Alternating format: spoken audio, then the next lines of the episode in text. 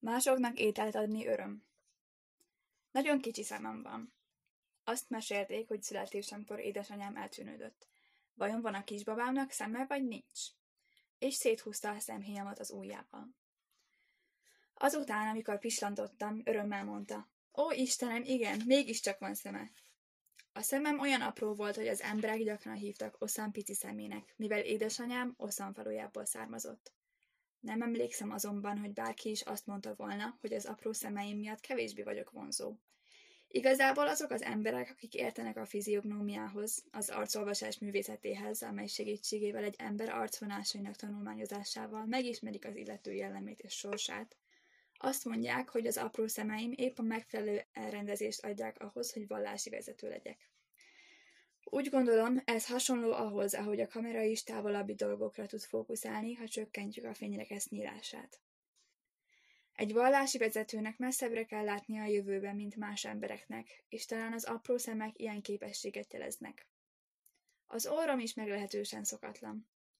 Egy pillantás alatt nyilvánvalóvá válik, hogy egy makacs is eltökélt ember óra. Lennie kell valami igazságnak a fiziognómiában, mert ha visszatekintek az életemre, úgy látszik, arcomnak ezek a jellegzetességei összhangban vannak azzal, ahogyan az életemet éltem. Szangsari faluban, Dokkum körzetben, Csongjuk kerületben, Pyongyang tartományban születtem. A nem Pyongmun klánból származó Myung Kyung Yu és Yon An Kim klánból származó Kim Kyung Gye második fiaként. 1920 első holt hónapjának hatodik napján születtem, az 1919-es függetlenségi mozgalom után. Úgy mesélték nekem a családom a dédszüleim élete során telepedett le Szangszari falujában. Atyai dédapám maga dolgozott a földeken. Több ezer vékar is termelt, és saját keze munkájával kereste meg a család vagyonát. Soha nem dohányzott, soha nem ivott alkoholt. Abból a pénzből inkább ételt vette rászorulóknak. Amikor meghalt, utolsó szavai ezek voltak. Ha táplálod az embereket Korea minden vidékéről, áldást fogsz kapni azokról a helyekről. Így otthonunkban a vendégszoba mindig tele volt. Még más falvakban is tudták az emberek, hogy ha eljönnek hozzánk, mindig számíthatnak arra, hogy jó étellel kínáljuk őket. Édesanyám feladata volt ételt készíteni nekik, amit mindig panasz nélkül meg is tett. Dédapám nagyon tevékeny volt, sosem akart pihenni. Ha volt egy kis szabad ideje, szalmából lábbeliket készített, amiket azután a piacon eladott. Amikor idős lett, az ő békés módján kacsákat vásárolt, szabadon engedte őket, és azért imádkozott, hogy a leszármazottaival minden rendben legyen.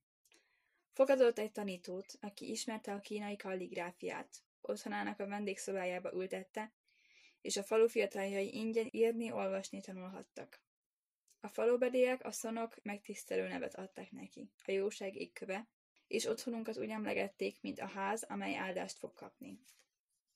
Mire megszülettem és felnőttem, a dédapám által összegyűjtött vagyon nagy része elfogyott, és családunknak épp csak annyi maradt, ami a megélhetéshez elegendő volt. Azonban a családi hagyomány, hogy másoknak enni adunk, még mindig élt, és akkor is adtunk, ha így nem maradt elegendő a saját családtagjaink részére. Miután megtanultam járni, a következő dolog az volt, hogyan kell másoknak ételt felszolgálni. A japán megszállás alatt sok koreaitól elkobozták a házát és a földjét. Új életreményével Mandzsúriába menekültek, és közben elhaladtak a házunk mellett a Szoncsomba, Észak-Pyongyang tartományba vezető főúton. Anyám mindig készített ételt az arra haladóknak, akik korán minden tájáról érkeztek. Ha koldus jött a házunkhoz ételt kérni, és édesanyám nem készült el elég gyorsan, Nagyapám felkapta a saját ételét és odavitte a koldusoknak. Talán mert ilyen családba születtem, magam és életem jó részét azzal töltöttem, hogy másoknak enni adtam. Számomra másoknak élelmet adni a legértékesebb munka. Amikor eszem és látom, hogy más valakinek nincs meg a betevő falatja, fáj a szívem és nem tudok tovább enni. Elmesélek valamit, ami 11 éves korom körül történt. Az év utolsó napjaiban jártunk, és mindenki rizssüteményt készített az újévi ünnephez. Volt egy ismerős család, akik olyan szegények voltak, hogy semmi ennivalójuk nem volt. Folyamatosan ők jártak a fejemben, és ez olyan nyugtalanná tett, hogy a házban fel alá járkálva azon tűnődtem, mit tegyek. Végül felkaptam egy 8 kilós rizses zsákot, és kifutottam a házból. Annyira siettem, hogy be sem kötöttem rendesen. Fellódítottam a zsákot a vállamra, és szorosan tartottam, amíg végigfutottam a meredek, emelkedő úton, mint egy nyolc kilométert az ismerősök házáig. Izgatott voltam, hogy milyen jó érzés lesz annyi ételt adni azoknak az embereknek, hogy ehessenek, amennyit csak akarnak. A falu malma a házunk mellett volt. A malom épület négy falát jól megépítették, hogy az őrölt rizs ne pelegjen ki a repedéseken. Ez azt jelentette, hogy télen ez jó menedék volt a szél elől és a hideg elől. Ha valaki vett némi aprófát a tűzhelyünktől, és egy kis tüzet gyújtott a malomban, melegebb lett, mint egy padlófűtéses szoba. Az országban vándorló koldusok közül páran úgy döntöttek, hogy a malomházban töltik a telet. Lenyűgöztek a külvilágról mesélt történeteik. Amikor csak tudtam, velük töltöttem az időt. Édesanyám kihozta a malomhoz az ételemet, és mindig hozott elegendőt, hogy koldus barátaimnak is jusson. Közös tárakból ettünk, éjjel megosztottuk a takarót. Így töltöttem a telet. Amikor eljött a tavasz, messzi távoli tájakra mentek, és alig vártam, hogy ismét tél legyen, és visszatérjenek a házunkhoz. A testüket takaró szegényes öltözék még nem jelentette, hogy a szívük is durva lett volna. Megmutatkozott mély és meleg szeretetük. Én ételt adtam nekik, ők megosztották velem szeretetüket.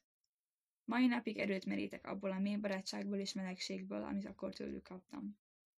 Amikor a világot járom és éhező gyermekeket látok, mindig eszembe jut, hogy nagyapám soha nem mulasztotta el megosztani az ételét másokkal.